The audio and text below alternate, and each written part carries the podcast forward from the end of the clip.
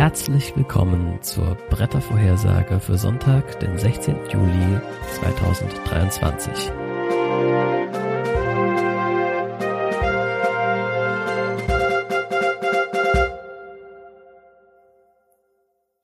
Und los geht's.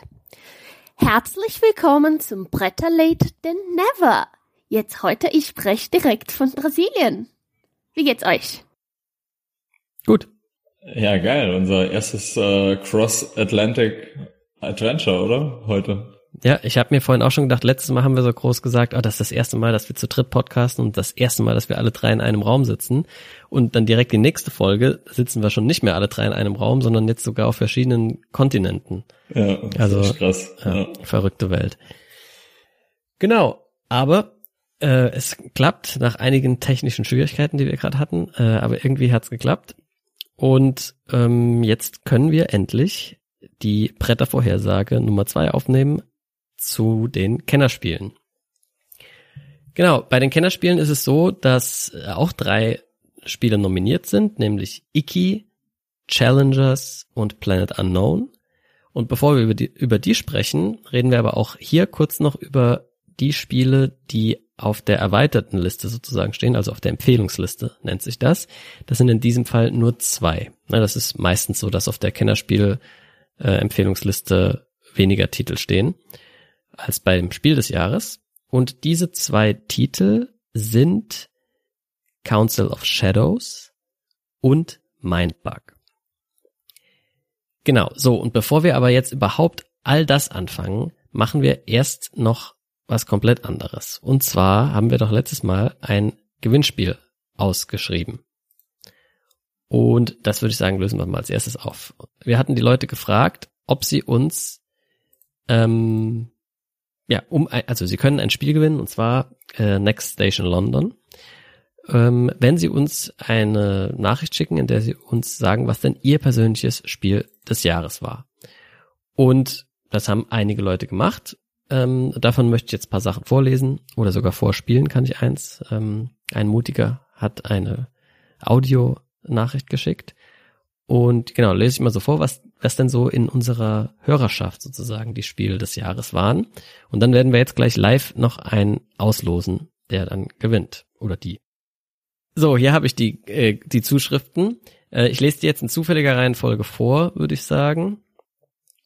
Und oder nee, wir machen das später. Irgendwie äh, das Losen äh, machen wir dann extra am Ende. Genau, also ich lese erstmal in zufälliger Reihenfolge vor und dann am Schluss darf einer von euch eine Glückszahl sagen und der oder diejenige, die die Nummer hat, hier in meinem Dokument gewinnt dann.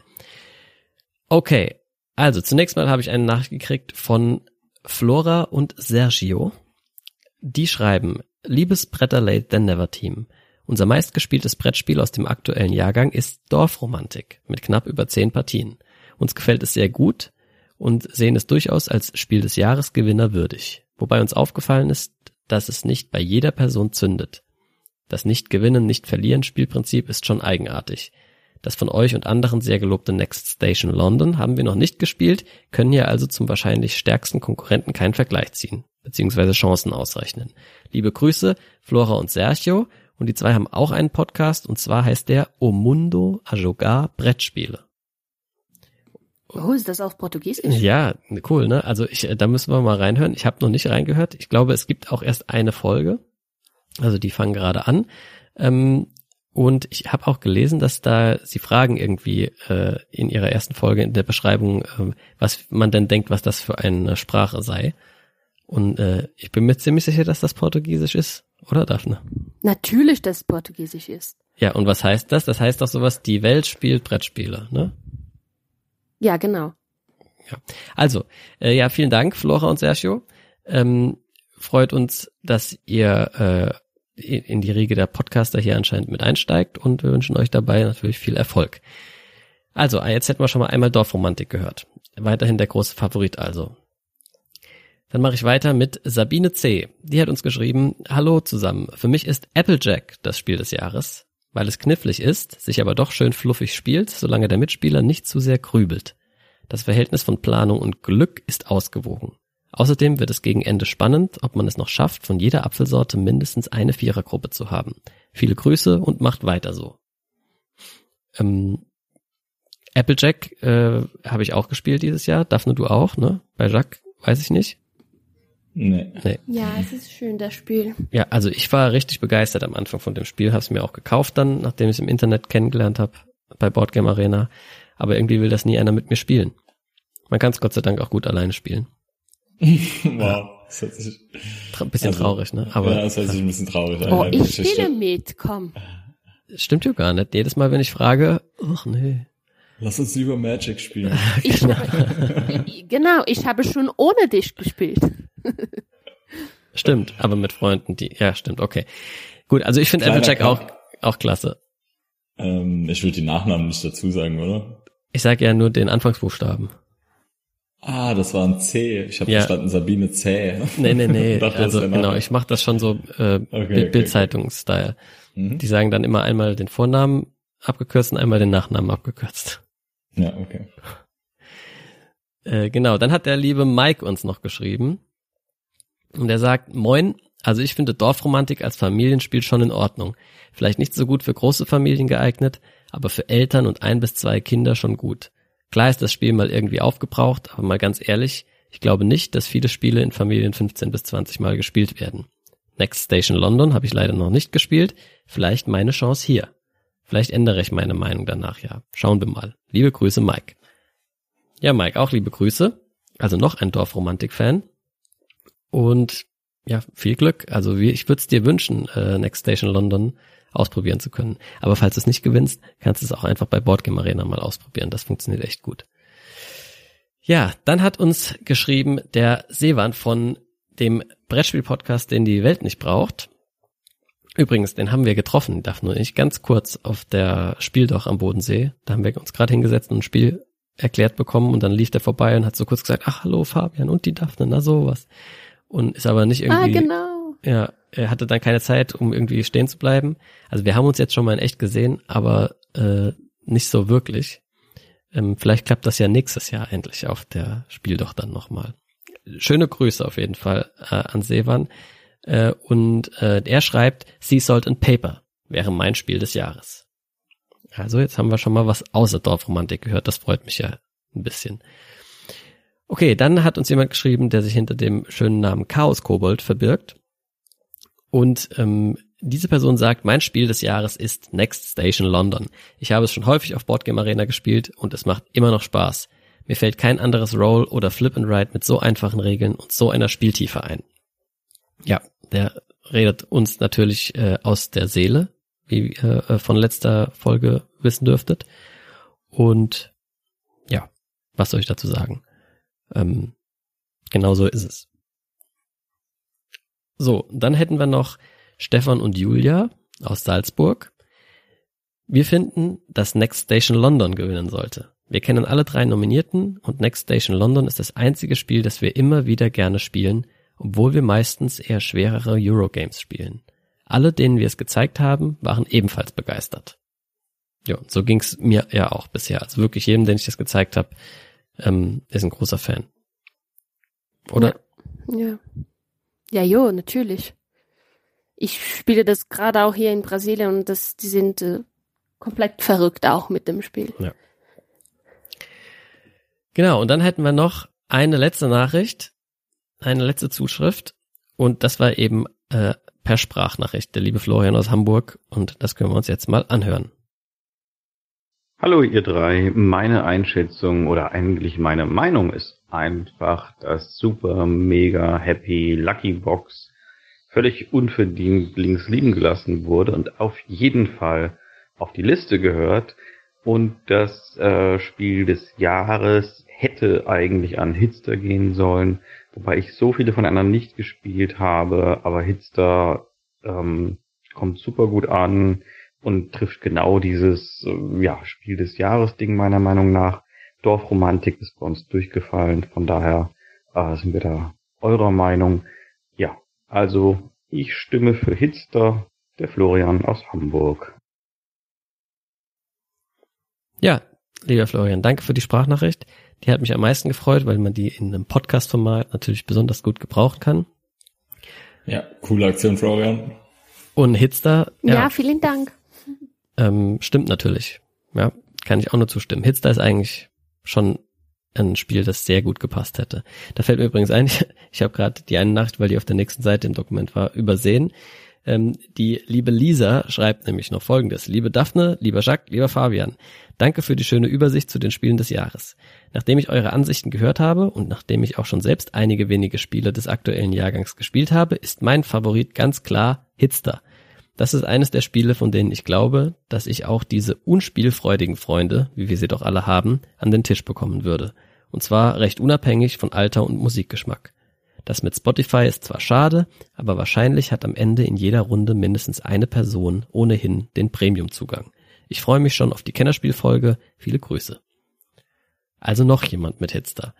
Das heißt, äh, wir haben jetzt eigentlich, wir hatten zwei Next Station Londoner, wir hatten zwei Hitster, wir hatten zwei Dorfromantik, dann einmal Applejack und die Super Mega Lucky Box Äh, wurde auch noch kurz gelobt. Entsch äh, Entschuldigung, Fabi, hast du keine Nachricht von Brasilien bekommen? Nein, Nein, äh, hast du dein Instagram gesehen?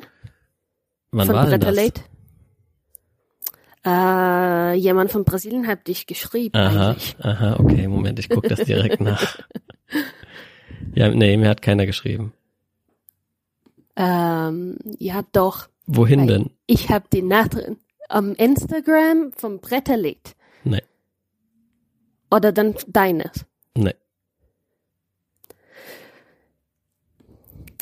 Ähm, Lest doch die Nachricht einfach vor, ja. Daphne. Du bist doch, also du hast sie ja offensichtlich eigentlich äh, weitergeleitet. Also ich habe das die Nachricht äh, äh, nicht hier mit mir, aber ich weiß schon, was sie haben gesagt. Das ist eigentlich meine Mutter und sie spielt auch ganz gern. Und sie hat gesagt, äh, ich habe alle andere Spiel zum sie erklärt, was wird nominiert. Und sie hat gesagt, äh, Ach, Moment, Fun Moment, Fact Moment, ich klingt ganz hier. gut. Ah, hast du gefunden? ja, das war hier, weißt du, wenn man so von Leuten, die einem nicht folgen, Nachrichten kriegt, dann sind die immer in so einem Spam-Ordner. Genau. Also sie schreibt, Hola Fabian, adorei seu podcast. Also ich, äh, ich mag deinen Podcast.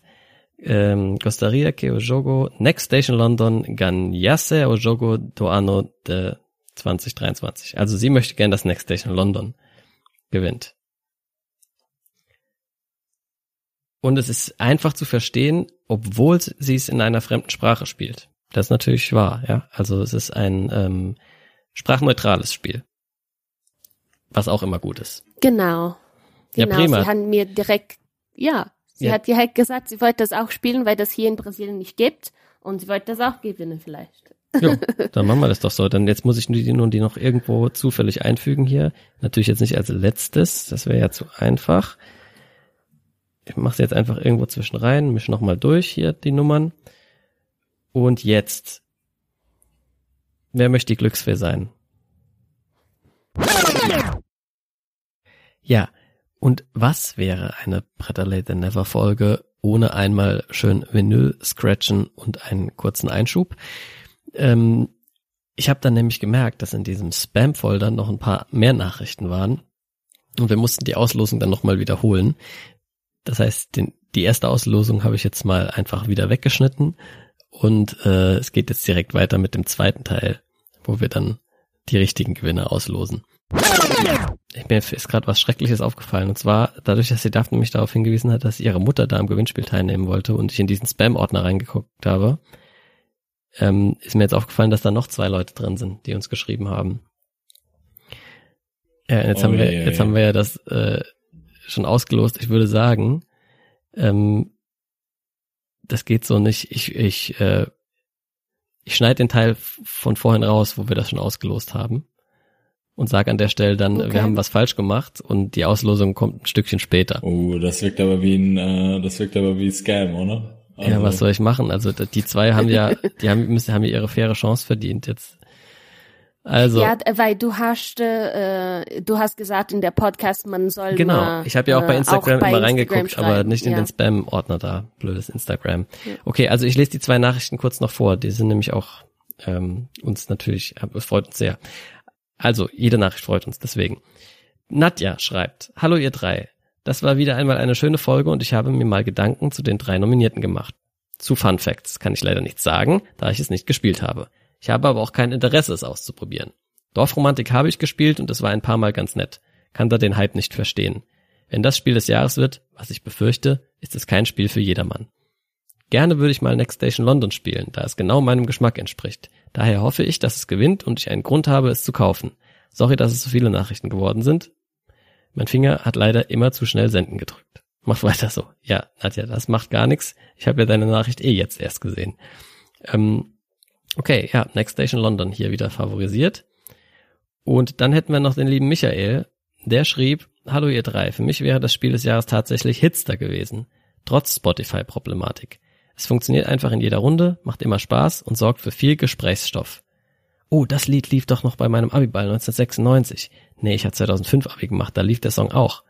Und so weiter. Herzliche Grüße von Michael. Vielen Dank.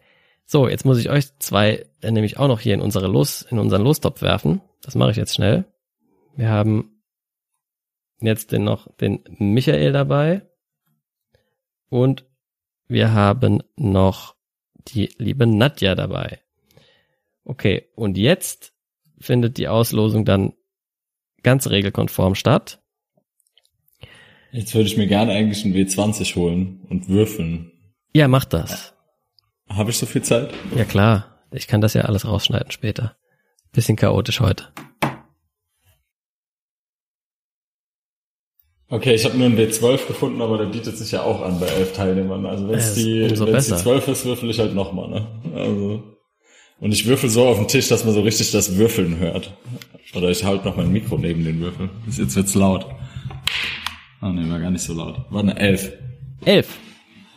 Yes. Dann gewinnt. Herzlichen Glückwunsch, liebe Lisa S., die am liebsten Hitster als Spiel des Jahres gehabt hätte. Jetzt kannst du natürlich hoffen, dass es Dorfromantik wird, dann hast du einen weiteren Sp äh, Spiel des Jahres Sieger im Schrank stehen.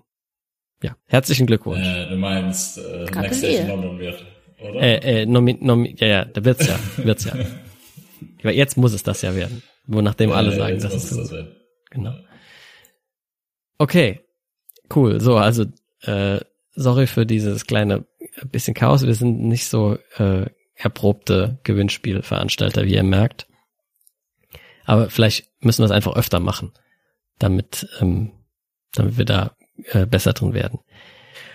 Gut, so, dann geht's jetzt richtig los mit der, ups, sorry, mit der ähm, Brettervorhersage für das Kennerspiel des Jahres. Auf der Empfehlungsliste stehen, wie ich vorhin schon gesagt habe, Mindbug und Council of Shadows. Die wollen wir jetzt kurz abhandeln, noch bisschen kürzer, als wir das letztes Mal bei den Spielen des Jahres gemacht haben, denn äh, wir haben die jeweils nicht alle gespielt und sie sind auch relativ komplex zu erklären, solche Kennerspiele, und da wollen wir nicht zu viel Zeit verlieren.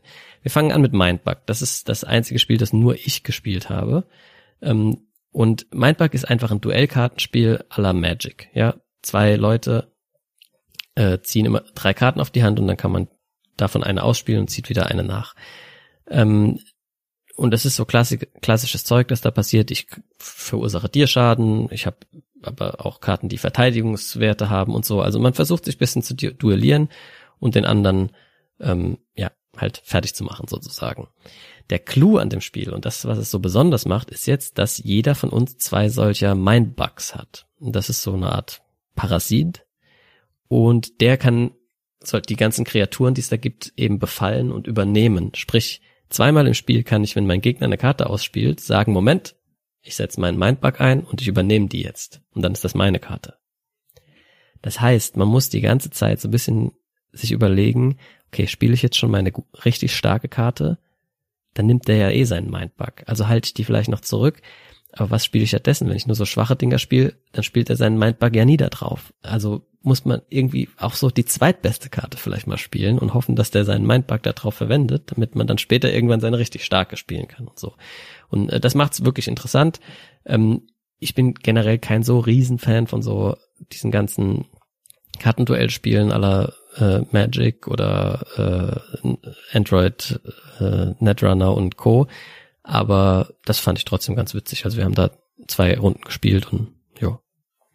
Echt, äh, wie, wie stehst du eigentlich so zu Magic? Also ich weiß, dass ihr das vor kurzem ausprobiert habt, aber hat es euch eigentlich gefallen? Ich weiß, ja. so ein bisschen random jetzt darüber zu reden, aber ja, nee, sagst, also gefällt dir nicht. Doch, doch, das ist nur nicht so mein Style von Spiel. Also ich, ich kann die schon wertschätzen und finde, ich denke, es, man kann auch schnell merken, ob sowas ein gutes Duellkartenspiel ist oder eben nicht. Ja, aber es fesselt mich jetzt nicht so, dass ich da so voll einsteigen wollen würde. Aber für alle Leute, die gern Magic Och, spielen, ist, äh, ist Mindbug auf jeden Fall das Richtige. Und vor allem ist es auch cool, Leute, die gern Magic spielen, können dann ja nicht irgendwie so mit Freunden einfach mal Magic spielen. Ne, weil du, wenn du auf zwei komplett verschiedenen Leveln bist, ist das, das macht keinen Spaß einfach. Ja, also es ist nicht so einsteigerfreundlich, aber keine Ahnung. Also aber einsteigerfreundliche Spiele. Ist halt einsteigerfreundlich. Das ist der Punkt. Also du kannst das einfach mit jedem spielen. Das ist, äh, das ist ganz cool. Ich, ich, ich finde Magic ganz toll. Ich wollte das gerne äh, wieder spielen und ausprobieren. Besser, ne? Wir haben nur einmal gespielt. Gut, so viel zu Mindbug. Das ist äh, von äh, Christian Kudal, Marvin Hagen und Richard Garfield und Scuff Elias und bei Nerdlab erschienen. Genau. So, das zweite Spiel auf der Empfehlungsliste ist Council of Shadows. Das konnten Daphne und ich bei der Spieldoch spielen. Ähm, da in der Folge zur Spieldoch haben wir darüber auch schon ein bisschen ausführlicher geredet. Ich fasse das jetzt nur noch mal kurz zusammen. Es ist von Martin Kallenborn und Jochen Scherer bei Ravensburger erschienen. Und in dem Spiel geht es im Wesentlichen darum, dass wir irgendwo in einer Galaxie Planeten bevölkern und uns dort ausbreiten. Das heißt, wir haben in der Mitte so ein so bisschen ähm, Area Control, Area Majority ähm, findet da statt äh, bei den Wertungen meistens. Also man versucht immer irgendwie Mehrheiten in bestimmten, auf bestimmten Planeten und in bestimmten Galaxien zu haben. Das ist das eine. Aber hauptsächlich dreht sich das Spiel um zwei andere Mechanismen, nämlich einerseits die Aktionsauswahl, die funktioniert über so Karten, die man vor sich ablegt äh, man hat da drei Slots, da spielt man diese Aktionskarten rein und in der Reihenfolge werden die dann ausgeführt. Und die, die am weitesten rechts liegt, rutscht dann immer raus quasi und dann spielt man in der nächsten Runde wieder die nächste rein und so programmiert man sich quasi so ein bisschen seine Aktionen möglichst effizient hintereinander. Und das Besonderste an dem Spiel ist, man hat zwei Leisten, auf denen man dauernd hochrutscht. Das eine ist sozusagen das, was man ausgibt an Energie, um seine Projekte da äh, in der Galaxie zu realisieren. Und das zweite ist quasi, was man an Energie danach wieder reinholt dadurch. Also genau, und Ziel ist es dann mit dem zweiten Marker, irgendwann den ersten einzuholen. Sprich, so effizient gewesen zu sein, dass man quasi dann mehr Energie gemacht hat, zurückkriegt, als man ausgegeben hat. Und das muss man insgesamt im Spiel dreimal schaffen, um zu gewinnen. Und ähm, ja, das ist so ein bisschen der Clou. Also, weil man da kann grundsätzlich zwei verschiedene Strategien fahren, so grob. Entweder ich gebe übelst viel Energie aus, um dann aber halt auch richtig geile Dinge am Laufen zu haben, die mir dann irgendwann sau viel ausschütten und dann hole ich den Marker halt auch schnell wieder ein, dadurch, dass ich so viel generiere. Oder man ist von Anfang an sehr sparsam und nachhaltig und gibt gar nicht erst so viel aus, dann muss man auch nicht so weit hinterher. Jo, das ist so die Idee in dem Spiel und das ist sehr erfrischend und neu, äh, wie sich das anfühlt. Es war ein bisschen schwierig zu lernen, finde ich, ähm, aber das war auch der Messesituation geschuldet. Ähm, ja, aber das kann man auf jeden Fall mal ausprobieren. Wenn man Eurogames mag und hat irgendwie Lust mal auf ein neues Konzept, dann, dann ist das auf jeden Fall was. Oder Daphne, was meinst du? Ja, ich finde der Mechanismus mit der Marke ganz toll von dem Spiel, aber ja, Spielen in der Messe zu lernen, ich finde schwierig und vor allem zum Zweiten war ein bisschen einfach, ähm, ein paar Sachen zu erledigen und ich muss mir das wieder spielen, das Besten zu wissen, ob das, ob das mein Spiel ist oder nicht. Okay. Ähm, Jacques, du hast nicht gespielt, ja, deswegen das, kannst du ja nichts dazu ja, sagen. Ich weiß, das ist ein bisschen random sozusagen. Also, der Spiel ist, ist gut, aber es ist ganz schwer zu schätzen. Ich weiß nicht, wie das für dich ist. Ja. Ja, ist, ist eine gute Spiel. Ich muss mir das wieder einfach spielen. Ja. Gut, aber dabei wollen wir es jetzt auch schon belassen und uns dann gleich den richtigen drei Nominierten ähm, zuwenden, würde ich sagen. Yes, dann kann ich auch mitreden, geil. Du darfst jetzt eins von den dreien aussuchen. aus. Genau. Oh, ja. Äh, no Spoiler für was ich am Ende dann bin, aber ich würde gern Challengers vorstellen als erstes. Ähm, Challengers ist ein Autobattler. Äh, manche kennen es vielleicht aus dem PC oder äh, ja, Videospielbereich. Ähm, Johannes Grenner und Markus Slavicek haben das Spiel äh, herausgebracht. Und es ist im einen One More Time Games Verlag erschienen. Und ich sehe halt irgendwie noch Seaman Verlag, beides irgendwie auf der Schachtel. Ich weiß. Das ist, glaube ich, der genau, das amerikanische ähm, Verlag und, Ah, okay. und bei uns ist es bei Asmodee im Vertrieb.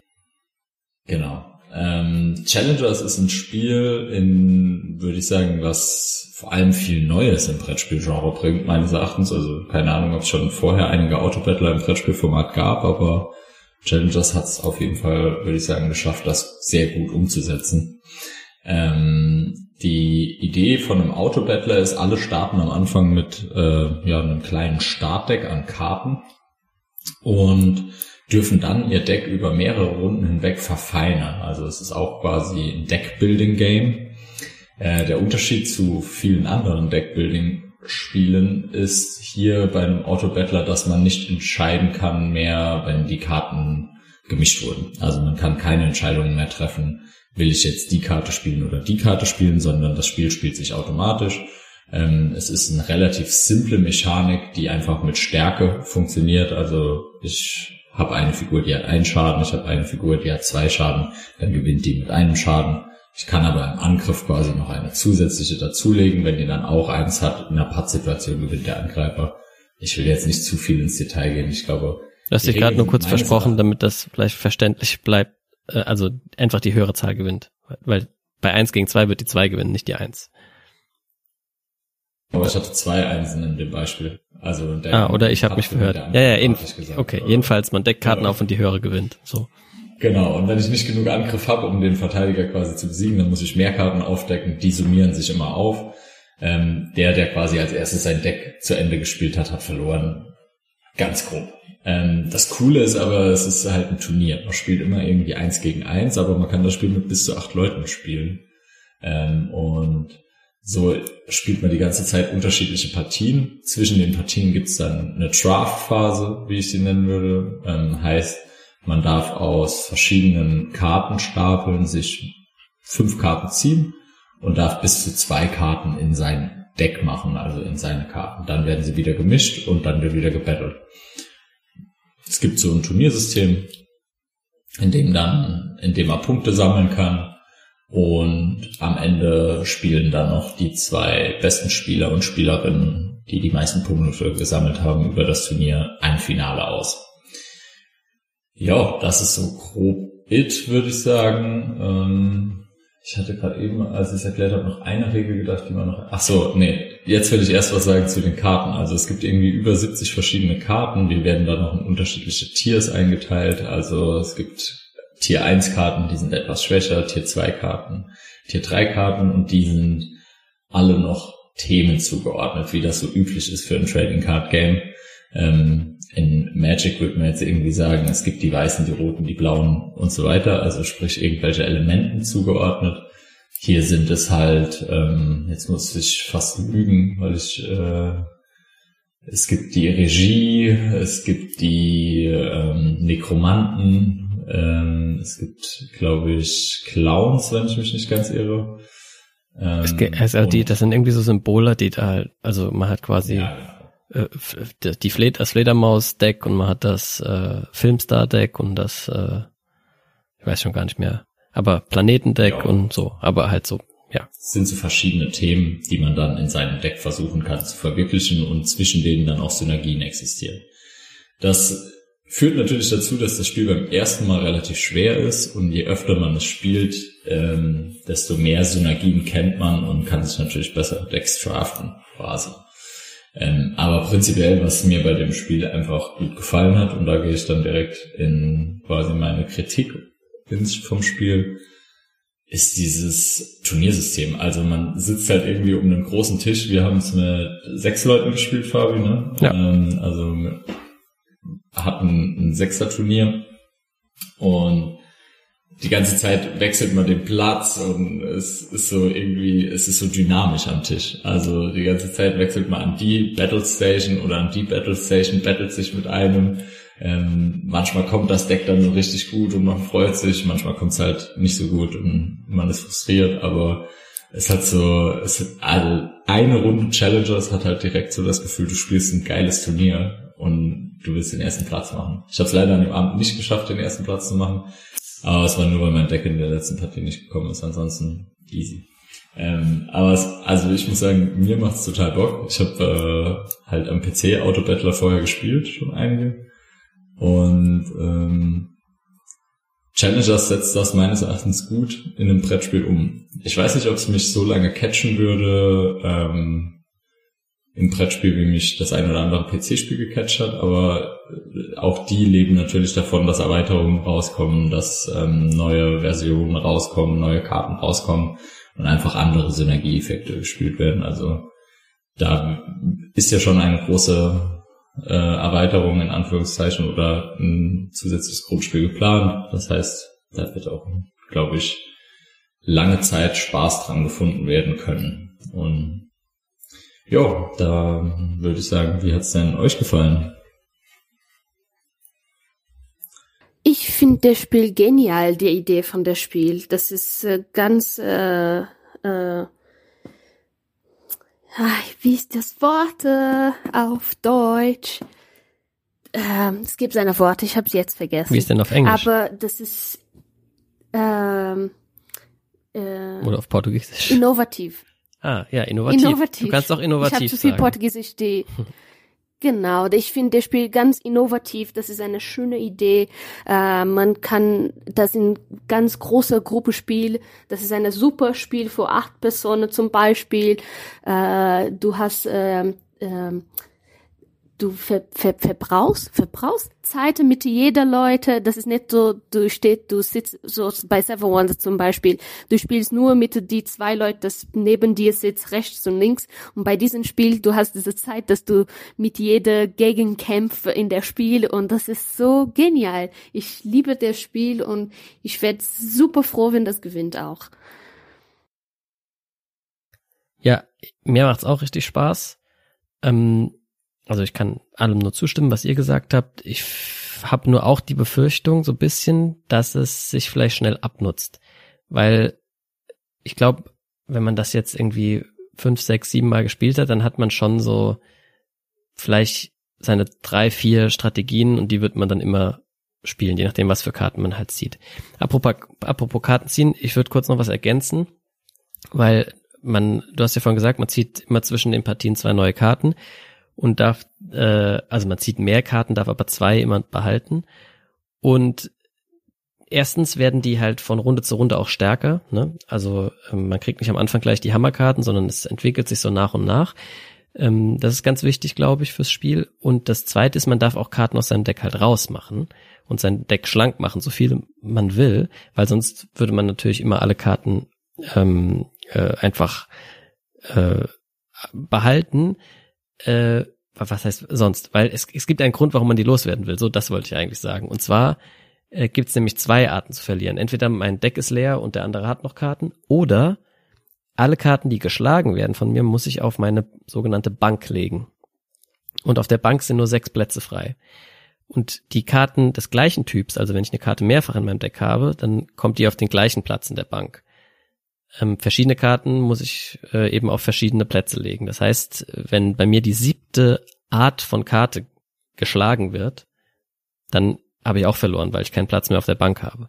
Das heißt, man kann in seine Strategie auch das mit einbauen und sagen, okay, ich versuche einfach ganz viel gleiche Karten zu sammeln, sodass ich auf die Art und Weise gar nicht verlieren kann. Ähm, andererseits sind halt die starken Karten meistens eher seltener. Das heißt, von denen kriegt man dann natürlich nicht irgendwie drei, vier, fünf, sondern höchstens eine und vielleicht, wenn man Glück hat, zwei. Und ähm, genau, das macht's äh, hauptsächlich interessant, finde ich. Diese diese Kombi aus, äh, gehe ich jetzt auf äh, mehr gleiche Karten oder gehe ich auf mehr gute und sich gegenseitig schön beeinflussende Karten. Oder es gibt auch Karten, die einem dann wieder helfen, diese Plätze auf der Bank freizuräumen und so. Also ähm, ja, das ist das, was mir am meisten Spaß macht, eigentlich dieses Spiel mit den, mit den Synergien der Karten.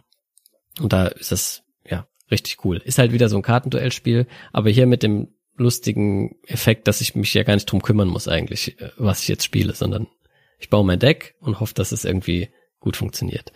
Und ja, finde ich prima. Es, und das Tolle ist halt ein Kennerspiel für so viele Leute, das gab's glaube ich noch nie. Also gut, Seven Wonders kann man mit sieben Leuten spielen. Aber Challengers kann man schon mit acht spielen und es ist auch anders, weil man eben mehr Interaktion mit allen hat, wie Daphne schon gesagt hat. Die Frage ist, die ich mir stelle, würde ich sagen, ist es wirklich irgendwie Kennerspiel vom Schwierigkeitsgrad? Also ich finde, es ist halt ja schon easy, easy to learn, oder? Also ich glaube, es hat irgendwie zwei Minuten gedauert, bis du mir die Regeln erklärt hast. Und ja, aber du, du hast halt auch den Vorteil, dass du schon weißt, was ein Autobattler ist, du weißt, was Deckbuilding ist und ähm, dann gibt's noch den Turniermodus. Das sind drei Sachen, mit denen so Leute, die jetzt vielleicht außer Siedler von Katan, wobei Siedler von Katan ein Beispiel, die außer Zug um Zug noch nie irgendwas anderes gespielt haben, drei Konzepte auf einmal neu lernen, ist schon schwierig. Und diese Synergien verstehen auch. Also ich habe das mit meinen Eltern gespielt und die haben überhaupt nicht ge gepeilt, was sie machen sollen in der ersten Runde. Also so gar nicht. Und die haben dann auch die ganze Zeit gesagt, das ist doch total blöd, das Spiel. Ich nehme mir irgendwie zufällig irgendwelche Karten und decke die irgendwie zufällig auf und irgendwer gewinnt dann. Dann können wir auch würfeln. So. Ne? Also die haben diese, diese Konzepte von Deckbuilding noch gar nicht irgendwie ansatzweise verinnerlicht gehabt. Und das, klar, ich würde eher sagen, es ist einfach zu spielen, das Spiel, wenn man mal weiß, auf was es ankommt. Aber da reinzukommen, ist schon, also das darf man nicht überschätzen, glaube ich, wenn man mit diesen Konzepten noch gar nie Kontakt hatte. Ja, okay, ja, ja. Mhm. Wobei ich grundsätzlich auch immer dafür bin, traut den Leuten halt was zu ich finde Challengers könnte ruhig auch ein Spiel des Jahres werden. Ne? Also. Ja, finde ich irgendwie auch. Also.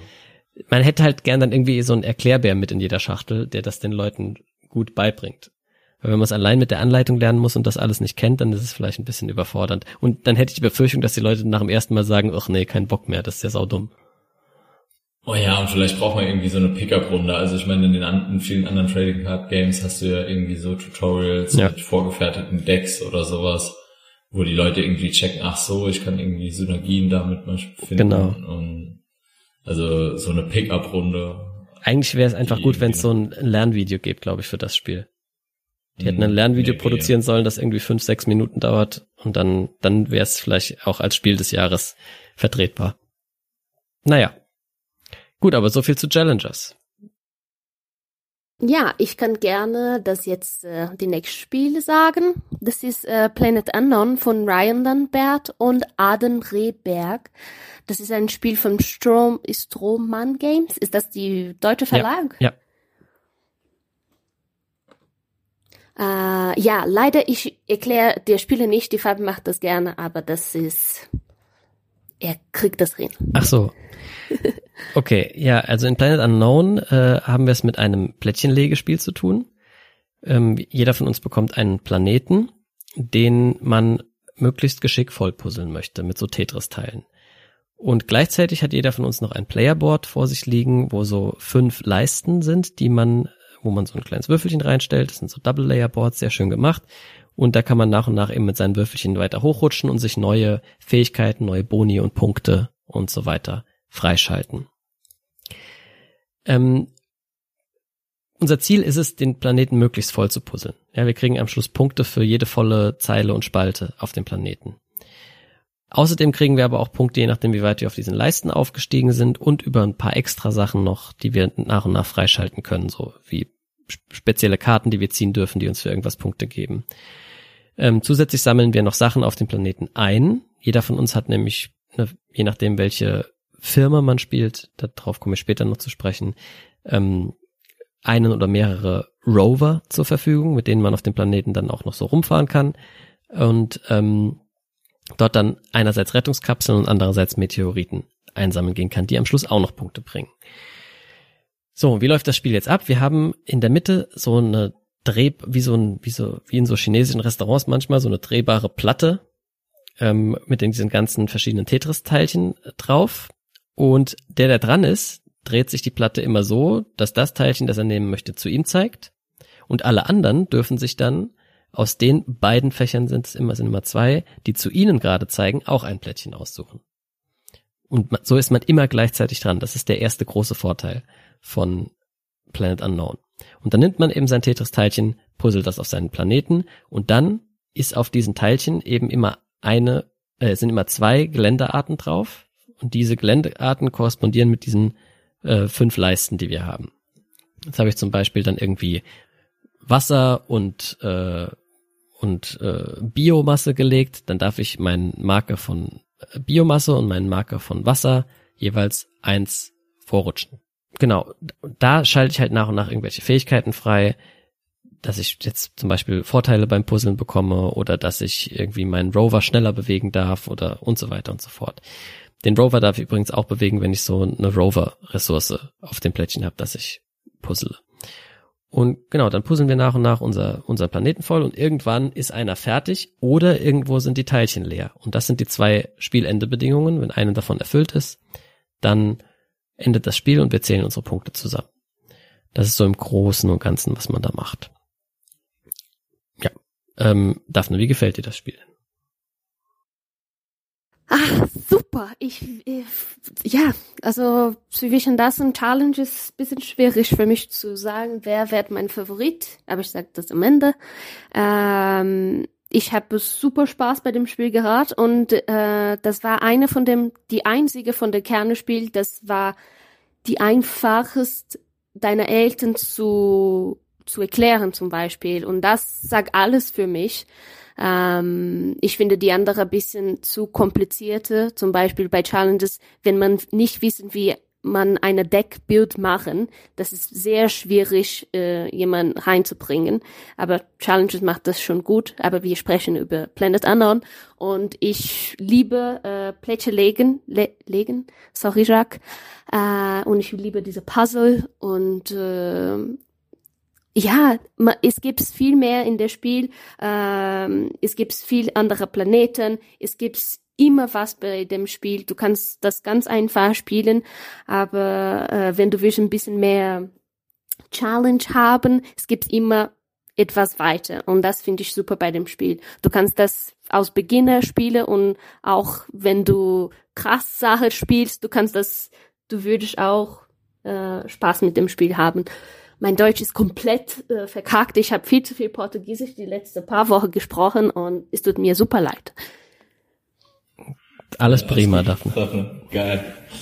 Ähm, ja, ich schließe mich einfach mal an. Also ich muss sagen, äh, erstmal danke auch für das Sorry, Daphne. Äh, ich, mein Herz hat auch geblutet, als der Fabio mal wieder ein Plätschelegen-Spiel auf den Tisch gelegt hat. Aber Planet Unknown ist anders, würde ich sagen. Ich weiß nicht, was es anders macht. Ich weiß nicht, ob irgendwie diese Tetris-Teile, weil ich meine, Tetris, ich glaube, viele Spieler und Spielerinnen haben irgendwie einen emotionalen Bezug zu Tetris. Ähm, und die Teile sind halt Tetris-Teile, also man kennt genau diese Teile halt. Äh, und man hat sich schon tausendmal irgendwie aneinander gepuzzelt. Und ich glaube tatsächlich, das ist das, was mich irgendwie ähm, bei dem Spiel dann doch gecatcht hat, dass ich halt einfach Tetris spiele quasi in einem anderen Kontext, diesmal nicht irgendwie versuche Rechteck reinzubauen, sondern halt rund, aber trotzdem ich versuche reinzubauen.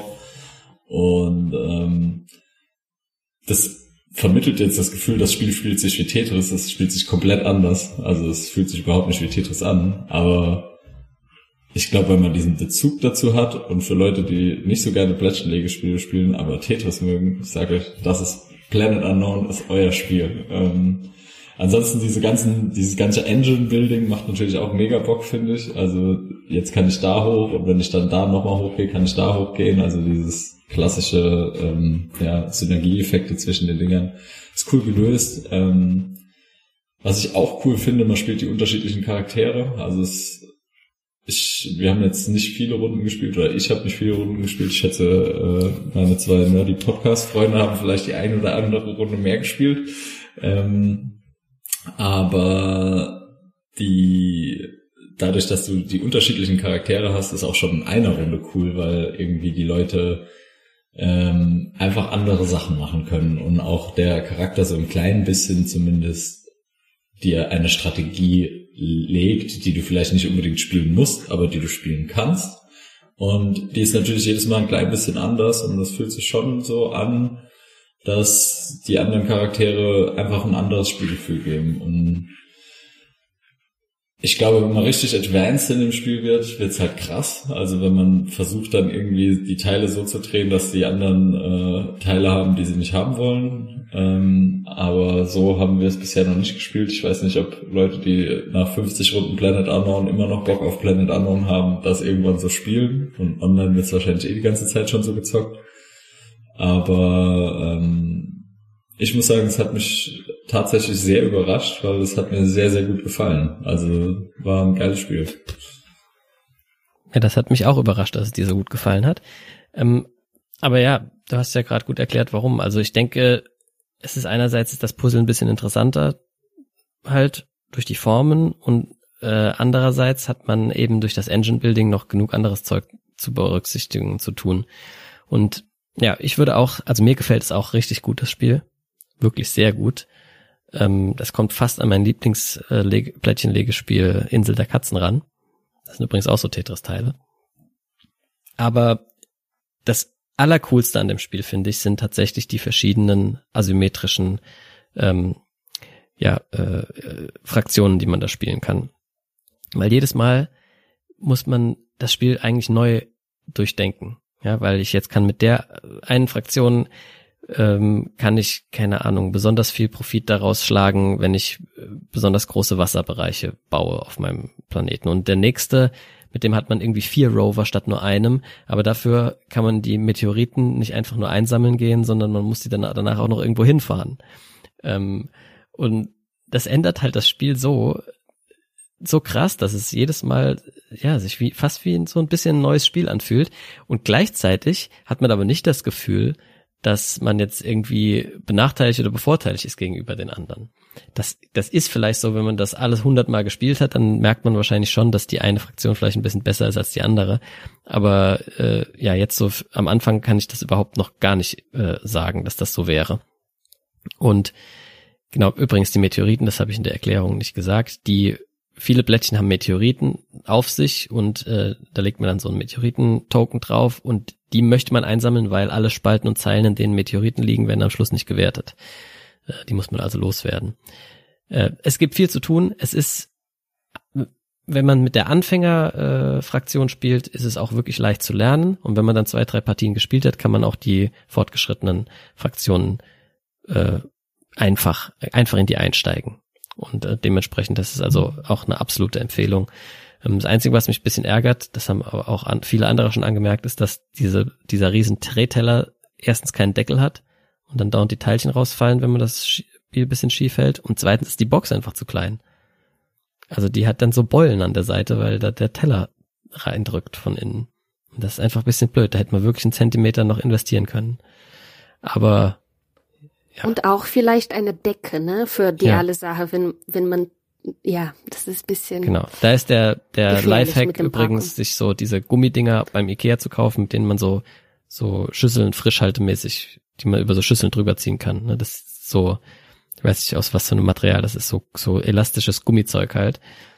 Statt Frischhaltefolie kann man das benutzen. Und da passt die größte äh, Variante wohl auch auf diese Drehscheibe da drauf. Ja, aber das war Planet Unknown. Hat uns allen drei richtig gut gefallen. Und ähm, ja, dann würde ich sagen, können wir zum letzten Spiel kommen. Ähm, das übernehme ich dann. Und zwar Iki. Iki ist ein Spiel, das ist erschienen bei Sorry We Are French und, lass mich nicht lügen, ähm, ist von wo ist er denn jetzt? Hier, Kota Yamada, so heißt der gute Mann. Und es ist äh, angesiedelt im mittelalterlichen Japan, wo wir im damaligen Tokio, äh, dort im, im Händlergebiet von Tokio sozusagen ähm, spielen. Und das Spiel jetzt kurz im Podcast zu erklären, ist eigentlich unmöglich. Es ist äh, nämlich relativ komplex es ist auf jeden Fall das komplexeste Spiel hier von den dreien. Es ist nicht wirklich kompliziert, im Gegenteil. Ich habe in allen Runden, in denen ich es gespielt habe, eher die Erfahrung gemacht oder auch die Rückmeldung bekommen, dass die Leute bei der Erklärung gedacht haben, oh je, das hört sich aber kompliziert an. Und wenn man dann eine Runde gespielt hat, merkt man, ach nee, das macht alles voll Sinn und ist eigentlich schön kleinschrittig überall einem auch nochmal dargestellt auf den ganzen Materialien, so dass es sich doch sehr leicht spielt, obwohl es relativ komplex ist. Aber was wir grundsätzlich machen ist, wir laufen auf einem Rondell, auf so einem Rundweg durch dieses Händlerviertel und bleiben dann immer jede Runde irgendwo stehen und können an diesem Stand Handel betreiben. Und zwar mit dem Stand selber und oder mit Händlern, die in diesem Stand äh, liegen. Und das, die Händler sind Karten, die wir da reinspielen. Das heißt, ich kann mit meinen eigenen Händlern äh, eventuell handeln, wenn ich dort vorbeikomme, oder auch mit Gegnerhändlern. Händlern. Und ähm, genau, was genau es damit auf sich hat, dazu komme ich in einer Minute noch.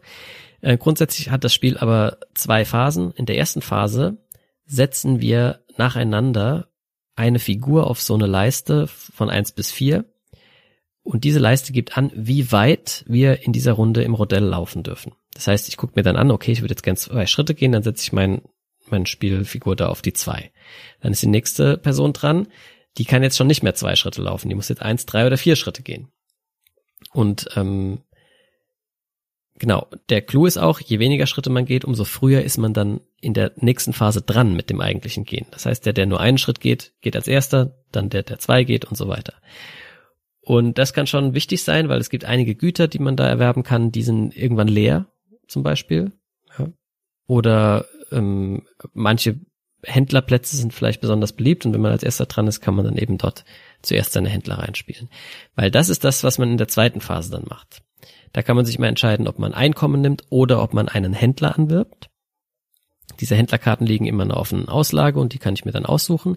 Wenn ich einen Händler anwerbe, dann spiele ich ihn eben in einen dieser Stände und stell da eine von vier Händlerfiguren, die ich habe, drauf. Und zwar sind da immer mehrere, so, ist auch eine kleine Leiste auf jeder Karte quasi, die hat drei, zwei oder vier Schritte, je nachdem. Und auf die unterste, äh, auf den unterste Feld dieser Leiste stelle ich dann meinen kleinen Händler.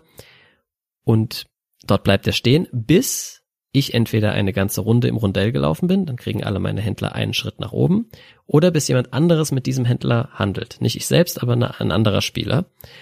Und ähm, dann darf er auch quasi an Erfahrung gewinnen, heißt das. Und wenn er ganz oben ankommt, dann hat er es geschafft und geht in Rente und ich darf den dann bei mir auf mein Playerboard legen und dort betreibe ich quasi so ein bisschen Set Collection für das Spielende. Das ist ein großer äh, Weg, um Punkte zu sammeln. Möglichst viele verschiedenartige Händler möchte man da sammeln. Die zweite Art, Punkte zu gewinnen, geht auch über die Händler. Und zwar spielen wir nämlich drei Jahreszeiten durch, Art drei Runden jeweils. Das heißt, wir spielen zwölf Runden. Genau. Drei mal drei gibt zwölf Widde Widde Widd und drei macht neune. Du Holenuss. Es sind natürlich vier Jahreszeiten. Vier. Frühling, Sommer, Herbst und Winter. Mal drei Runden pro Jahreszeit. Das ergibt dann in der Tat zwölf Runden. Und nach jeder Jahreszeit ist Zahltag, an dem wir erstens von all unseren Händlern Einkommen bekommen. Und je besser wir da diese Leiste hochgelaufen sind auf den Karten, umso mehr Einkommen bekommt man auch. Und zweitens bekommt man dann einen sogenannten Harmoniebonus. Und da wird jetzt in den vier Abschnitten, die, in die unser Handelsgebiet äh, hier ähm, eingeteilt ist, in jedem Abschnitt äh, können ähm, vier Händler liegen. Und jetzt wird geguckt, pro Abschnitt quasi liegen dort mehrere Händler des gleichen Typs, also der gleichen Farbe? Falls ja, kriegt man dafür Punkte. Alle, die also dort Händler haben mit der gleichen Farbe, bekommen Punkte. Das heißt, einerseits möchte man gleichfarbige Händler sammeln, um bei diesem, äh, bei dieser Wertung zu scoren. Und andererseits möchte man verschiedenfarbige Händler haben für die Endwertung, wo man dieses Set Collection von den Händlern, die man äh, auf seinem Playerboard angesammelt hat, bekommt. Genau, und das ist im Großen und Ganzen so das Spiel. Also wir müssen da irgendwie Ressourcen erhandeln, Ressourcen tauschen, dann Händler äh, anwerben, möglichst geschickt irgendwie die so legen, dass andere auch mit denen handeln wollen, die dann in Rente schicken. Und dann kann man noch Punkte sammeln, indem man sich andere Token, die darum liegen, äh, einkauft. Tabak und Fisch und Pfeifen kann man kaufen. Und aber im Großen und Ganzen laufen wir die ganze Zeit jedes Mal rum und wenn die 13 Runden vorbei sind, zählt man, wer die meisten Punkte hat. Ein großes äh, Ding, das viele Leute an dem Spiel nicht mögen, was noch passiert, ist, dass es nach dreimal im Spiel brennt. in unserem Händlerviertel. Da wird dann zufällig einer der vier Bezirke ausgewählt und in dem wütet das Feuer. Und wenn man es nicht geschafft hat, in äh, dem bisherigen Spiel auf so einer Feuerleiste, die es auch noch gibt, weit genug hochzurutschen, damit man dem Feuer gewachsen ist, dann verbrennen alle Händler, die man da hat. Und das ist natürlich sehr frustrierend. Andererseits kann man sich eben darauf vorbereiten. Das heißt, es ist zwar zufällig, in welchem Bezirk es brennt, aber es ist nicht zufällig, ob man sich darauf eingestellt hat, dass es da ja brennen könnte. Genau. Und das zweite, was diese Feuerleiste leistet, ist, dass man nach der Reihenfolge auf dieser Leiste entscheidet, wer zuerst in der ersten Phase aussuchen darf, auf welches der vier Felder er sich stellt, um dann ähm, ein, ein bis vier Schritte zu laufen. Genau, so jetzt bin ich doch viel zu sehr ins Detail gegangen, äh, als es sich, glaube ich, lohnt. Also ihr müsst euch das Spiel ähm, jetzt habt ihr vielleicht einen ersten Eindruck, aber wenn ihr es im Detail kennenlernen wollt, schaut euch am besten noch ein Video an. Ja, ich gebe das Wort nochmal ab. Ähm, wie hat's euch denn so gefallen? Ähm, also, sag mal so. ich hab, wir haben das zum zweiten gespielt letztes Mal, ich und die Fabi. Und das war richtig scheiße. Äh, war super langweilig. Ich habe nicht verstanden, was so war die Fabi so gehypt bei dem Spiel. Ich hatte es nämlich vorher schon zu viert gespielt. Mit, ja, genau. Und dann, wir haben das jetzt mit Jacques zum dritten gespielt. Ich finde das Spiel viel, viel, viel besser zum dritten. Ähm, ich bin nicht so gut in der Spiel. Äh, das passiert nicht so oft. das ist ein Scherz. Ähm, das war ein Witz, ne? das, war, das war ein Witz, ne? Aber es fehlt mir was. Ich weiß es nicht, was ist. Ähm, irgendwie manchmal, ich finde, bisschen langweilig für mich. Aber ich finde die Idee von der Spiel sehr gut, die Art von dem Spiel ist sehr gut. Ähm, aber es fehlt mir was, leider. Aber ich spiele immer mit, weil ich, ich weiß, dass die Fabi super begeistert ist von dem Spiel. Aber es ist nicht wirklich mein Spiel. Was denkst du, Jacques? Ja, ähm, also ich muss sagen, es hat schon coole Elemente, das Spiel. Ähm, die insgesamt finde ich schon noch mit das coolste Element überhaupt, die Sorry, ich muss mal noch ganz kurz das Fenster zu machen. Ähm, mit das coolste Element im Spiel ist tatsächlich das Design, finde ich. Also das Thema ist echt cool von dem Spiel. So diese Händler, die sehen auch irgendwie alle cool aus. Ähm, und die Händlerinnen, ich glaube, es sind doch Frauen dabei. Ähm, die dieses ich gehe irgendwie dort was kaufen und ich habe ganz viele unterschiedliche Strategien, wie ich was machen, wie ich gewinnen kann oder wie ich Punkte machen kann. Alles cool, aber ich muss auch sagen, mir, als ich es gespielt habe, fand ich jetzt nicht so, es hat mich nicht so gecatcht. Also es war nicht so, dass ich irgendwie so voll im Spiel war, Feuer und Flamme, sondern es war mehr so, ja, es hat coole Ideen, das Spiel. Es ist, äh, hat coole Elemente. Es ist sehr, also man kann auf ganz viele verschiedene Arten und Weisen gewinnen, was natürlich immer interessant ist, aber ja, also ich glaube auch, es ist jetzt nicht ein Spiel, wo ich sagen würde, ähm, das muss ich jetzt unbedingt die ganze Zeit spielen. Was ich sagen muss, am Anfang, ähm, hast es ja glaube ich schon so erwähnt, es sieht viel schwerer aus, als es ist. Es gibt halt ähnlich wie bei vielen anderen Teilen, äh, wie bei vielen anderen Spielen, ganz viele Einzelteile, ganz viele verschiedene Mechaniken. Das Board sieht erstmal ganz wild aus. Man hat noch so ein Board in der Hand, mit dem so ein bisschen die Züge erklärt werden. Wenn man sich das das erstmal anschaut, versteht man nur Bahnhof. Aber eigentlich sind die Mechaniken im Spiel jetzt nicht so wild. Also ähm, wenn, wenn man sich mal durch die Regeln durchgebissen hat und das erste Mal spielt, ist es eigentlich sehr einfach und sehr logisch und ähm, ist dann schon gut und einfach zu spielen. Ähm, also da darf man sich nicht abschrecken lassen. Es lohnt sich auf jeden Fall, das mal auszuprobieren, aber nicht mein Favorit von den drei, um da schon zu spoilern. Ja, also mir gefällt es sehr gut. Ähm, das habt ihr ja beide schon angedeutet. Ähm, ja, was mir am besten gefällt, ist tatsächlich, dass ich jetzt, ich weiß, ich habe jetzt fünf, sechs Partien gespielt von Iki, glaube ich. Und jedes Mal was komplett anders. Also es hat sich wirklich anders angefühlt, obwohl man im Prinzip ja gar nicht so viel macht. Ne? Also ich meine, die einzige wirkliche Aktion, die man macht, ist auszusuchen, wie weit laufe ich. Ja, und dann ist alles schon gesetzt. Dann laufe ich halt so weit und mach dann an dem, gut, dann kann ich mich an dem Stand nochmal dafür entscheiden, mit, ob ich jetzt handeln will oder nicht. Aber äh, das ist eigentlich schon alles, was man machen muss, um das Spiel zu spielen. Ja, das ist gar nicht so kompliziert. Kompliziert wird's dadurch, dass man sich eben so Pläne schmieden muss, was man dann mit diesen ganzen Ressourcen dann anfängt. Welchen Händler äh, heuere ich an? Gehe ich eher auf gleichfarbige? Gehe ich auf verschiedenfarbige?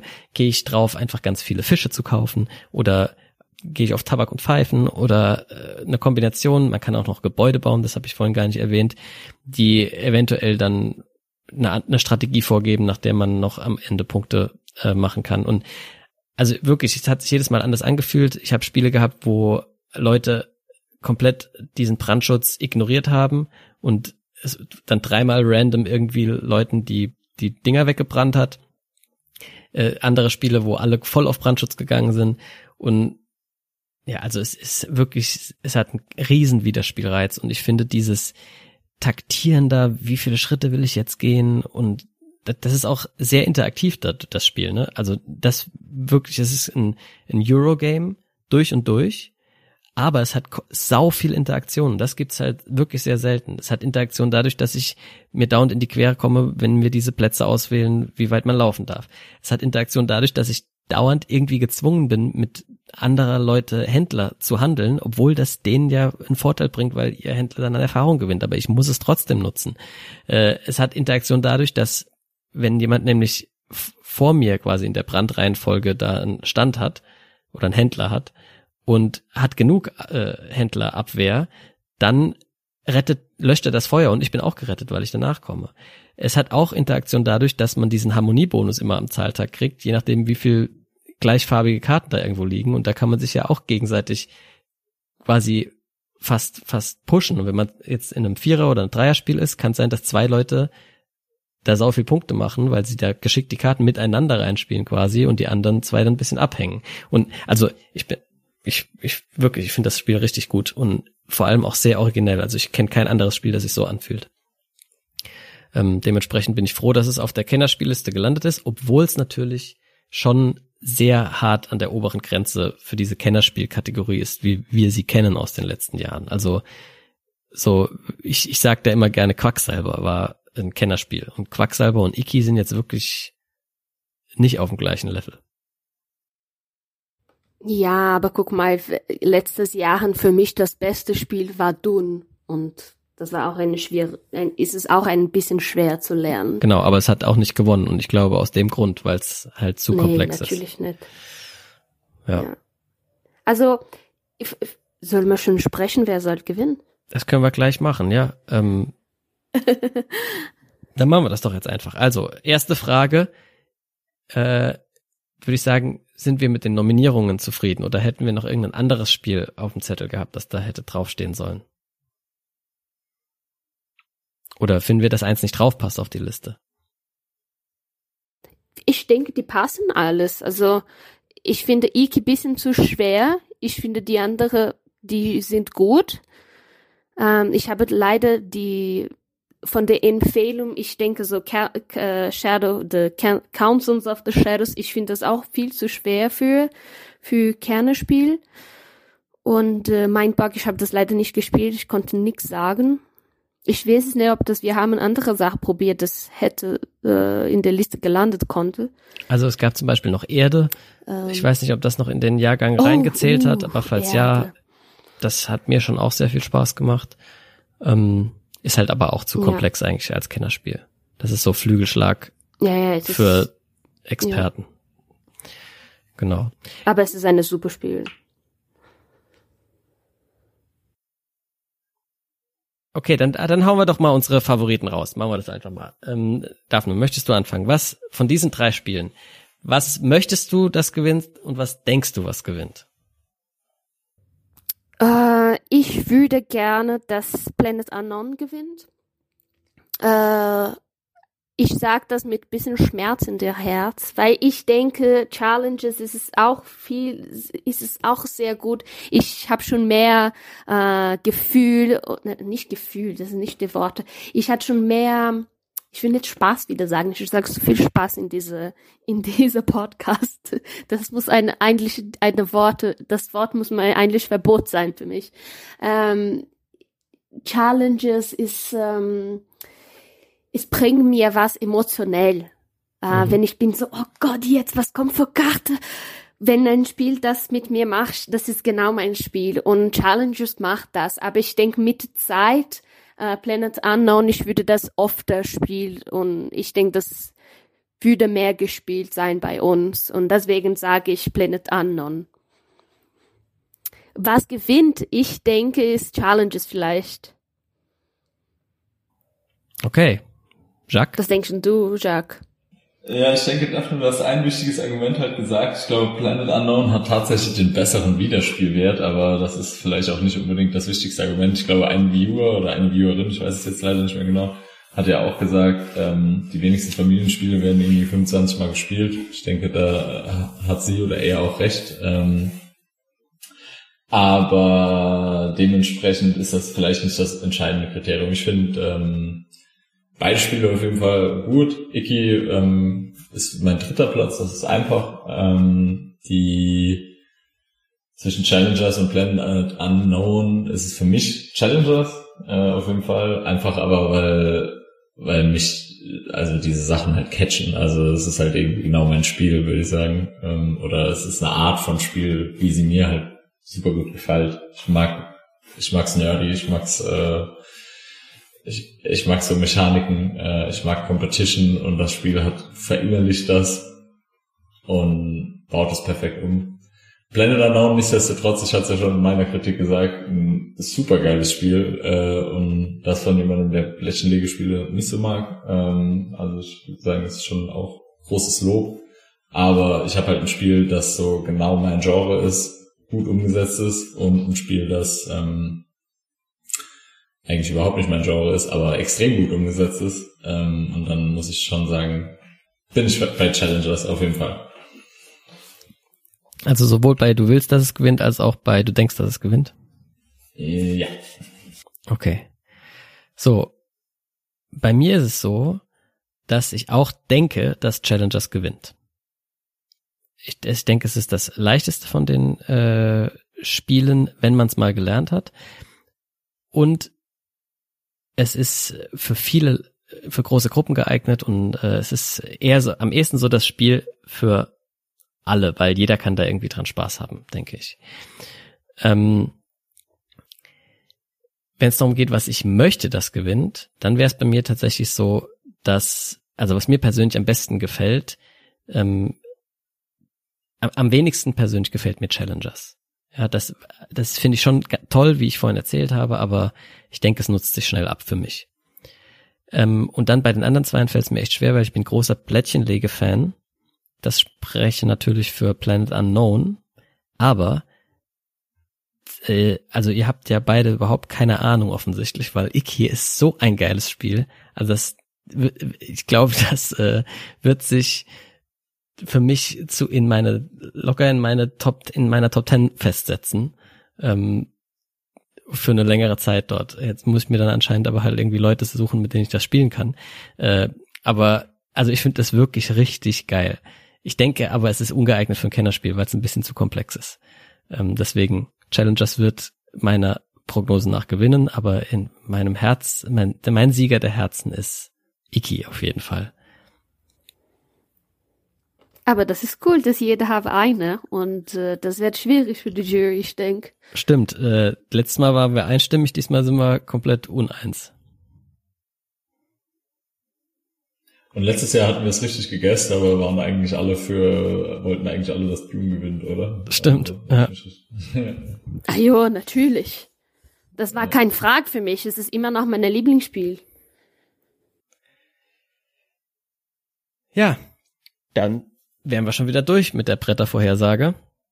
Wir haben unsere Prognose ab. Ja, das war schön mit euch zu sprechen. Ja, finde ich auch. Das yes. war, äh, wir haben unsere Prognose abgegeben. Ähm, es ist natürlich noch ein bisschen Zeit bis zur Verleihung, aber nicht mehr so viel. Ähm, wir sind da ja nächste Woche, zumindest ein Teil von uns, der, der dritte Teil, nämlich Jacques, ist noch, äh, ist wahrscheinlich nicht dabei. Sehe ich das richtig? Äh, ja, ich würde sagen, machen wir spontan, oder? Machen wir spontan. Genau, also vielleicht ist Jacques auch dabei. Auf jeden Fall, äh, Daphne und ich werden dort sein. In der äh, BerlinCon kann man uns treffen und auf der Spiel des Jahresverleihung werden wir auch für euch natürlich wieder sein. Falls ihr auch dort irgendwo unterwegs seid, sprecht uns gerne an. Ähm, wir würden freu uns freuen, euch äh, kennenzulernen. Und vielleicht zocken wir ja auch eine Runde Challengers zusammen oder so. Oder Iki. Vielleicht finde ich ja Iki-Freunde. Ähm, wer weiß. Äh, Vielleicht, Fabi, das wird Als ob, schön. du da irgendwie, als ob du da irgendwie Spiele spielen würdest, die du kennst. ah, Also, stimmt, stimmt. Ja gut, wenn jemand zum Beispiel kommt und sagt, wir würden das gerne lernen, dann bringe ich es ihnen natürlich gerne bei. So, Ja. genau. Äh, Ja, aber Ja. ich weiß, wie das letztes Jahr war. Fabi und Daphne hatten so eine Bucketlist von gefühlt irgendwie 100 Spielen, die sie da spielen wollten. Ich denke, wir haben so fünf geschafft. Das waren halt alles irgendwie so Spiele wie Golem. Goliath oder ähm, Golem, Dune. nicht Goliath. Dune haben wir euch auch Dune. gezeigt dort, ja. Genau, die Erweiterung. Ja, genau. Also vorher hatten wir es ja schon ohne Erweiterung gezockt, dann mit Erweiterung. Ähm, was haben wir noch gespielt? Brass haben wir noch eine Runde gezockt. Also alles also nur so Klopper. so irgendwie sechs Stunden lang sitzt, wenn man die Regeln lernen will, das Spiel aufbauen will, es spielen will und abbauen will. Ähm, ja, wir haben von den 100 Spielen, die er so auf der Bucketlist hatte, dann so sechs gespielt. Das waren geile Spiele. Also es, Ja, wir haben schon auch paar kleinere Sachen noch gespielt. Wir haben noch Riff Raff ja, wir haben gespielt. schon ein und paar kleinere Sachen gespielt. Ja, genau. Ich habe da so Plättchenlegespiele gespielt, über die du dich gefreut, äh, gebracht, die du über die du dich gefreut hast. Ja, ja. Naja. Ich sag mal, das, das, äh, das Spiel mit dem Schiff. Riff Raff. Riff Raff, ja, Legende. Ja, Ja, wird- seitdem habe ich das tatsächlich nie wieder gezockt. Ich habe es mir gekauft. Äh, Also Ich weiß, aber hast du das auch oft gespielt? schon ein paar Mal, ja. Also das ist immer so ein guter Absacker oder oder mit Leuten, die halt nicht so viel spielen. Das hast du ja auch Mhm. direkt erklärt, Geschicklichkeitsspiele. Naja, aber wir schweifen ab. Äh, lange Rede, kurzer Sinn. Wir freuen uns auf die BerlinCon und auf die Spiel des Jahresverleihung und hoffen, wir sehen euch dort. Und Yes. bis dahin wünschen wir wie immer Jo, gut Brett. Gut, gleich. gut Brett.